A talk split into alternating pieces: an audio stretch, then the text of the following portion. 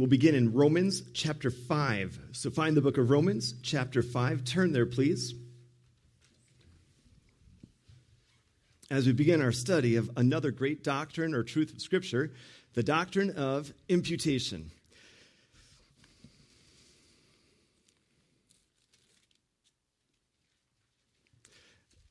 Before we get started on the actual context of Romans chapter 5 and my first of three points, Remember where we, I've taken you on these great words because this really describes everything that we've gone through as believers. And I think it helps us have greater love, greater devotion, maybe a greater passion to witness, knowing these various truths. We began with total depravity, that you and I, because of Adam's sin, pl- are plunged deep into sin. Every sin has contaminated every aspect of our personality. We have a sinful disposition we are born with. It is alienated from God. It is spiritually dead. It is a rebel. It is wicked. It is opposed to everything that is good and godly. And that is our de- totally depraved state. There is nothing in us that God finds favorable or good. Even our righteousnesses are simply as filthy rags in God's eyes. The book of Titus, which I just finished preaching through, remember how it said this in chapter 3? For we ourselves, we believers ourselves were once, this is our old life, foolish. We were foolish, um, deceived, and tricked.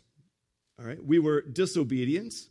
We were serving various lusts and pleasures, living in malice and envy, hateful, and hating one another.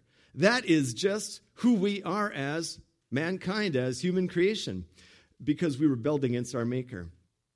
Our second word was grace that God, out of the depth of his love for us, which is not deserved and it is not earned, he sought to rescue us in this depraved state. That is incredible. We looked at Mephibosheth, how King David was set up as the king, Saul has died, and he, David has every right to exterminate everybody that is opposing him from Saul's kingdom. But instead, he goes to Saul's kingdom and says, Is there anybody that I can demonstrate God's kindness towards? Sure enough, Mephibosheth shows up. He's lame. He is unable to do anything on his own. He's an enemy of the house of David. And David extends grace to him and brings him up to his own table where he is fed for the rest of his life at the king's table. That is you and I, totally depraved, born in sin, separated from God. By his grace and kindness, he scoops down, picks us up, and puts us right at his table. What grace. Two weeks ago, we looked at, or three weeks ago, we looked at regeneration. The whole idea is at the moment that we trust in Jesus, an unbelieving, cold, stony heart is removed, and a fleshly heart that can beat for God is put in there with a new nature. So we're a new creation, never before having existed like that. We're given a new nature that is now disposed to pleasing God and honoring God and loving God. And then God gives us the Holy Spirit. It's all a supernatural transaction. It takes place instantaneous, once forever. Regeneration is beautiful. We are born again, brought in as a child, a son or daughter of the heavenly king. Tonight, imputation. Imputation, by definition, is this it is placing something on somebody's account. The word imputation is found in the Bible over 40 times, 10 times in the book of Romans, chapter 4, which we're going to end with tonight.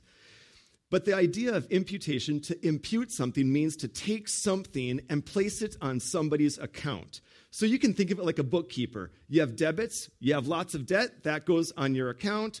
You pay off your debt, now your debt is cleansed, and maybe you add money into your savings account, that is credited to your account. So up in heaven, we all have a ledger before God, who is the great bookkeeper.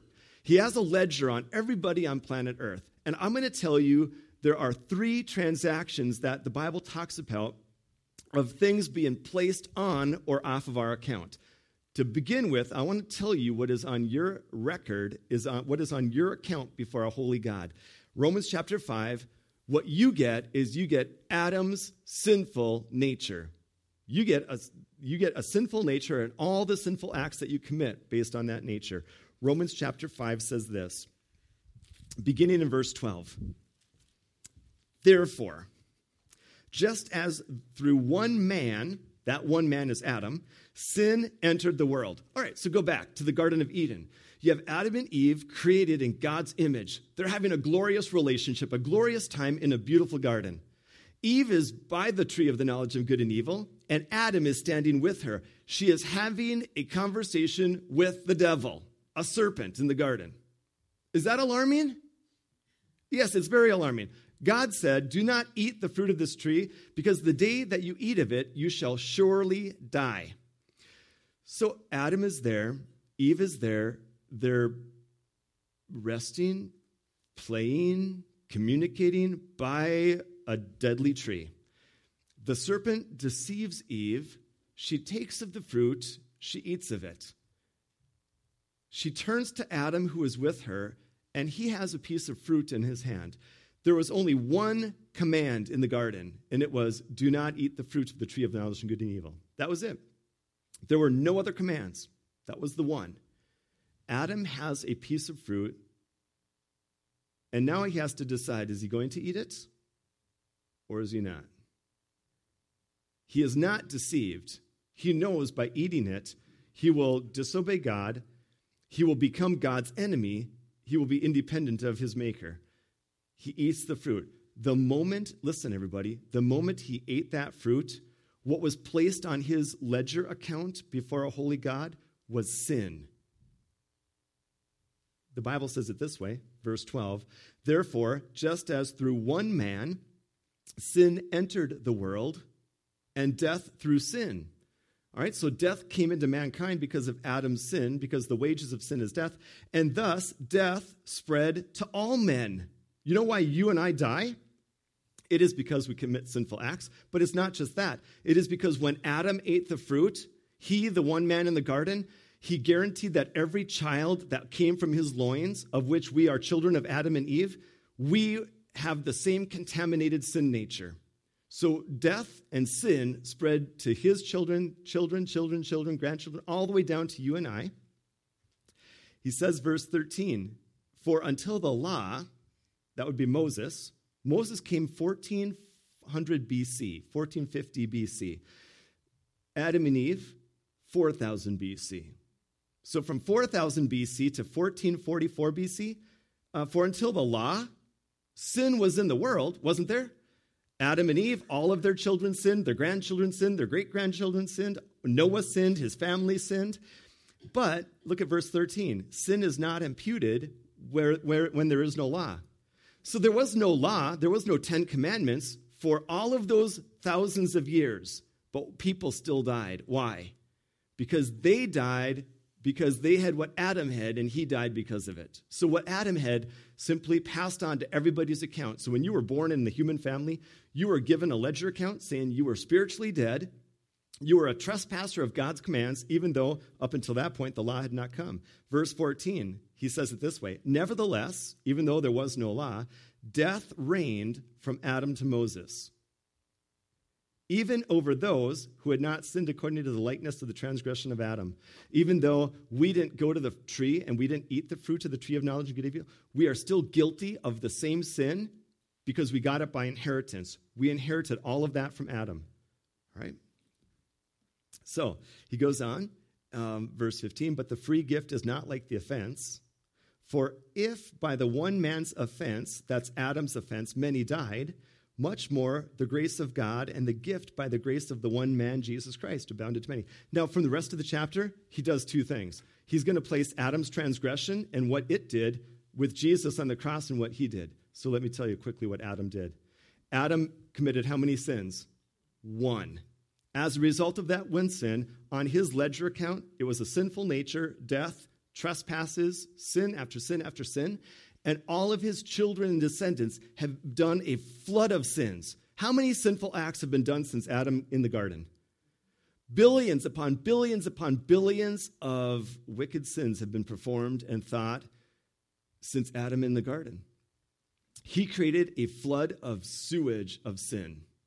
By one act on the cross, Jesus only died once on the cross, he not only paid for every sin that was ever committed, but he takes man and he elevates man to be his children, sons and daughters. So that's pretty incredible. I always say it this way with Romans 5. I have a white shirt on.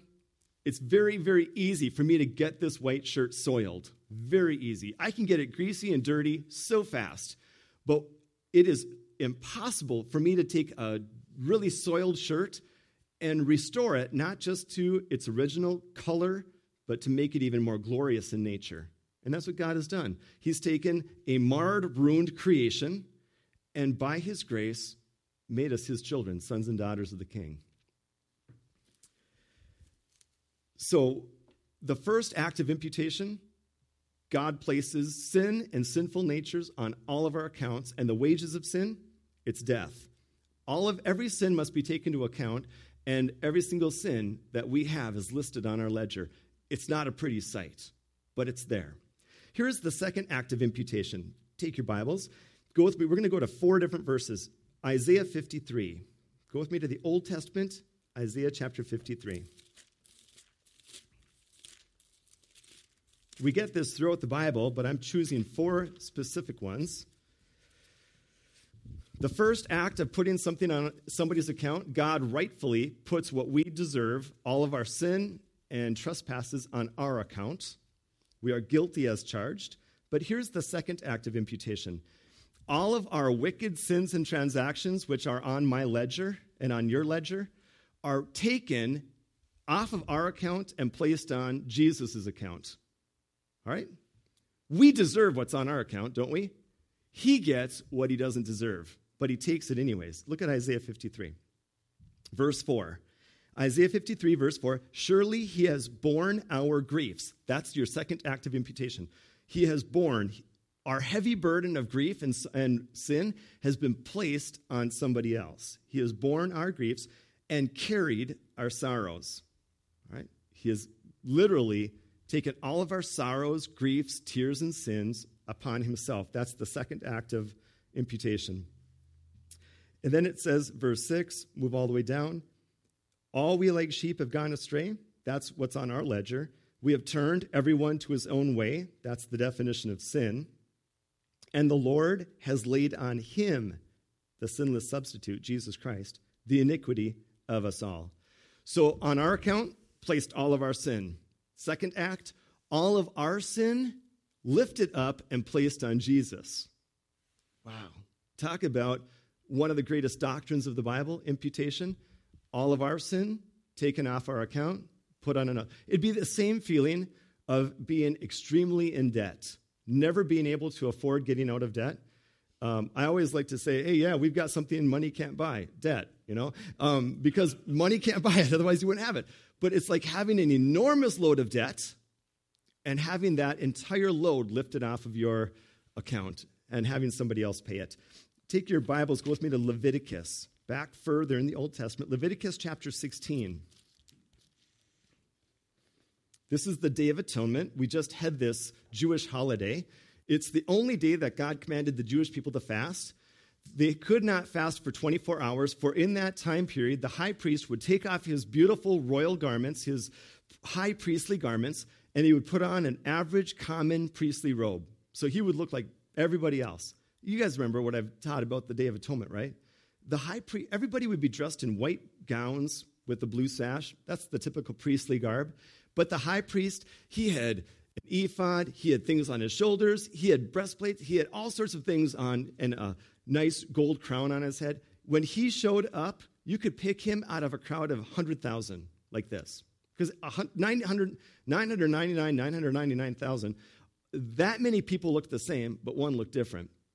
On the Day of Atonement, he took off his priestly garments, laid them aside, put on a normal, everyday, common garment. Looked like every priest that walked, walked around. He went in, here's what he does Leviticus 16, verse 21. Aaron shall lay both his hands on the head of a live goat, confess over it all the iniquities of the children of Israel and all their transgressions concerning all their sins, putting them on the head of the goat and shall send it away into the wilderness by the hand of a suitable man. So the high priest on this one day a year would take his hands, put them on a live goat, and symbolically, as he's confessing the sins of the nation, all of those sins are taken off the nation and they're put on a goat. and the goat bears the burden of all of the sins of the nation. One goat gets killed, that pictures Jesus' death, and then one goat runs off and is brought into the wilderness to stay alive, showing the power of the endless life of Jesus. But here's literally what happened God the Father put his hands on Jesus on the cross, kind of like the high priest with the live goat.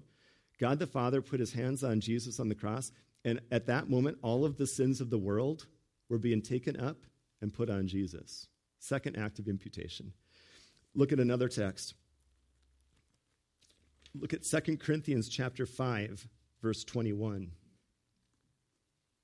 2 Corinthians 5, verse 21.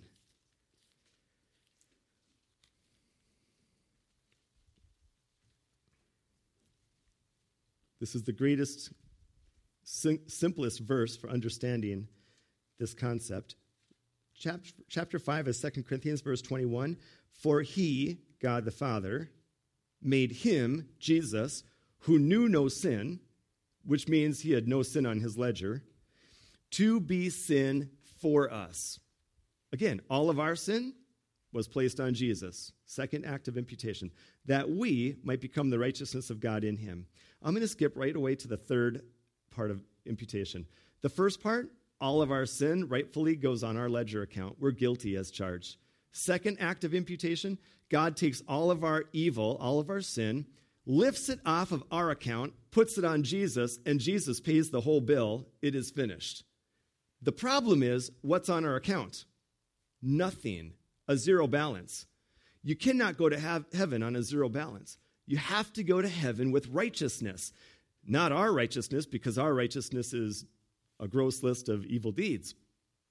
We need a positive righteousness, a positive balance on our account. It's right here. Look at 2 Corinthians 5:21 again. For he, the Father, made him Jesus, who knew no sin, to be sin for us, that we might become the righteousness of God in him. The third act of imputation, the very righteousness of Christ, is placed on our account. So we have a positive righteousness that belongs to somebody else, but it's on our account. That's how we get to heaven. Because God has taken our sin away, placed it on another who paid it in full, and by faith in him, we get his righteousness in return. Beautiful. It's all a transaction by a perfect judge up in heaven. I, I said four verses. You do have one more. Go to 1 Peter chapter 2. Look at this one more text on this aspect of imputation. 1 Peter chapter 2. Jesus, when he was reviled, he didn't revile in return. He could have called 10,000 angels, a whole legion of angels. Um, a legion involved soldiers, horsemen, the whole works. Jesus could have called a whole, a whole battalion against uh, the world, but he didn't. So verse 23, 2 Peter, or 1 Peter 2, 23, who when he was reviled, didn't revile in return. When he suffered, he didn't threaten, but committed himself to him who judges righteously. Listen to verse 24. Who himself bore our sins in his own body. How can people, how can people not be moved by that? Who himself bore our sins, meaning all of our sins were placed on his account, in his own body on the tree. He paid for all of it, that we, having died to sins, might live for righteousness. Because we have his righteousness, we should live righteously, by whose stripes you were healed. So we have three aspects to imputation. One, we have the sin of Adam, plus all of our own sins that we commit on our account. When Jesus died on the cross, every sin of every man, woman, boy, or girl was lifted up and placed on Jesus. He paid all of it, all of the world's sin. Everybody in the world has a zero balance. Sin is paid in full. The only ones who go to heaven have a positive balance on their account. It's those who place their faith in Jesus. Because the moment you place your faith in Jesus, He gives you righteousness on your account, and then you have the ability to go to heaven. So when people go to hell, it's not because they committed a sin. Every sin is paid for on the cross. The world, it says, Jesus, Christ died for the world. Not, 1 John chapter 2, Christ died for our sins, and not for ours only, but for the sins of the whole world. The reason people go to hell is they have rejected the only way to get righteousness Christ alone. Faith in Christ alone. That's what Martin Luther stood up that's what he stood up for. Faith alone, in Christ alone, by God's grace alone. So let me give you, um, those are the three aspects. Let me give you, can I give you two quick illustrations? So I just gave you the, I gave you the meaning, I gave you the three acts of imputation. Now let me show you two examples in the Bible where it actually happened. Philemon. Philemon, go to that little book of Philemon. You know the story. Philemon was a godly man. He was a rich man, and he had a church in his house. He had a slave named Onesimus.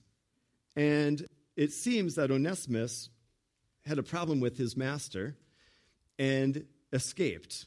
So this slave escaped and it appears stole something from his master, whether it's money, goods, food, I don't know. But he made some type of um, wrong against Philemon. Onesimus travels some 800 miles, ends up in Rome. He meets the Apostle Paul through God's providence. He is born again, and Paul says to Onesimus, You have to go back to your master. Onesimus knows he's stolen from Philemon. He has a debt. He cannot pay the debt. Just like you and I, we have a debt, we cannot pay the debt. Here's what Paul says in the book of Philemon, verse 17 he says, Paul writes to Philemon, the, the slave owner, if then you count me as a partner, receive him, receive Onesimus, as you would me. But if he has wronged you or owes anything, put that on my account. There you go. That's that is imputation. Take Onesimus's debt that he owes, place it on my account, I will pay it in full. Don't hold it against him anymore. But not that. He, he does say, um, Go back to verse 16. No, oh, verse 12. I am sending him back. I am sending Onesimus back. You, therefore, receive him, that is my own heart. Paul is saying, receive Onesimus like you would receive me into your house. Treat Onesimus like you would treat me. And that's kind of the idea of the positive righteousness. When you take Onesimus back, take him back with, like Paul's type of character and attitude, although Onesimus maybe didn't have that at the time. So that's one good example. Very practical way of saying taking off somebody's debt, paying it yourself, and then having the other person be presented in your, in your um, grace. One more illustration Romans chapter 4. If there's any book of the Bible or any chapter that has the word imputation in it, it's this one, 10 times. Romans chapter 4. It's the word, if you have, um, maybe it says reckon. The word reckon is the word imputation. You might have accounted, or the New King James has accounted and imputes, has both of those words. But you'll find it 10 times in this chapter. Abraham is talked about in the first four verses. Abraham believed God, verse 3, and it was accounted, it was placed on his account, righteousness. That's the third aspect of imputation. Abraham obviously had sin. He was a child of Adam and Eve. And God, by his grace, knew he was going to pay uh, Abraham's sin. And then Abraham, by believing, would be accounted righteousness. But look at verse 5. But to him who does not work but believes on him who justifies the ungodly, his faith is accounted. That's the word imputation. Your righteousness is imputed by your faith. His faith is accounted for righteousness. That is how you get God's righteousness. Verse 6, here's the example. Just as David also describes the blessedness of a man, or of the man, to whom God imputes righteousness apart from works. So you don't get God's righteousness by works, by faith only. Why is David so happy about righteousness by faith alone and not by works? Here's why. Let me tell you the story, and we'll finish the text. David was the king of Israel. God put him in that position to lead his nation to godliness. David, when he should have been in battle, instead was on the top floor of his palace looking over the rest of the old city. Back then it wasn't old, Today it's the old city of, of David. He was looking down, and of course, he saw Bathsheba. Bathsheba was a young woman who her grandfather was David's most trusted counselor. All right, so David knew the family. Ahithophel, Bathsheba's grandfather, was one of his most closest advisors. Bathsheba's husband was Uriah, who was one of David's 30 mighty men. So if David had a close group of men that he could trust and love, it would be these 30 mighty men. David goes premeditating into Bathsheba, commits adultery with her, and then out of fear, he murders, he has Uriah the Hittite murdered. So all of this is done willfully. It's not done accidentally. He planned it. He planned the adultery. He planned the murder. He's offended Ahithophel. He's offended Bathsheba. He's greatly offended Uriah. He's offended the whole nation because he's the king and the example to be set before the people, and he has offended God. There's not anybody that David has not hurt or offended by his sin. What does the Bible say if you commit a willful, premeditated sin in the Old Testament? Death. There is no sacrifice. You could not a- offer a sacrifice and have your sin forgiven with an animal sacrifice if it was premeditated. The only thing you can do if it was premeditated sin, murder, adultery, or anything, take you outside of the city limits and throw heavy stones to crush your body. They should have taken David out of the palace, brought him to the edge of Jerusalem, put him down in a pit, and tossed massive stones on him to crush his skull and break his bones. That is what he deserved. That's what was on his account, right? Adultery, murder, all premeditated. But God, but God in his grace forgave by David's faith apart from works. So, can you imagine David is expecting to be killed for his premeditated sin. And God says, David, I'm sparing your life. Not because you deserve it, not because you've earned it, but because I am a God who is gracious and kind. And I will give you, I will take your sin upon me, and I will give you my righteousness by your faith in me. How do you think David felt when he knew he's not going to be stoned to death and he can continue to live? Blessed. He uses that word. Verse 7 Blessed are those whose lawless deeds are forgiven. The idea, it's not like, blessed are thee whose lawless. It's not that. It's not a, it's not a blessed like that. It's a blessed like leaping, jumping, happy, glad that you can eat another meal on planet Earth, glad you can go home to your wife, glad you have another day to rule as king. It is exhilarating joy. That's the word, blessed. Do you get the word? It's like happiness many, many, many times over. Blessed is the man, uh, blessed are those whose lawless deeds are forgiven and whose sins are covered, because in David's age, they were only covered, they weren't taken away. Who took them away? Christ. Blessed is the man to whom the Lord shall not impute sin. Wow. That is truly the happy man when God says, You have sinned and you deserve death, but I will take it upon myself and by faith in my Son, I will give you all of my righteousness and bring you to heaven. That is truly a blessed man. You agree? Two great examples. Paul, he says, Charge my account, I'll pay it in full, but then treat Onesimus like you would treat me. David, I'm guilty as charged, premeditated murder and adultery. You can't be any more blatant than that. I deserve death by stoning, but God, in His grace, took it upon himself, and did not impute my sin to my record. That's what imputation is all about. It's cleansing a record, another one pays it, and then he gives you his very own righteousness, which is the righteousness of God. Isn't that a rich doctrine? Rich truth. We are so blessed. Never a sin mentioned, ever. No judgment, no condemnation. We're not going to go to heaven, and there's not going to be any shame. I think there'll be grief and crying. Why will there be grief and crying in heaven? Loss of rewards. We will say, I wish I would have served more faithfully. I wish I would have loved more greatly.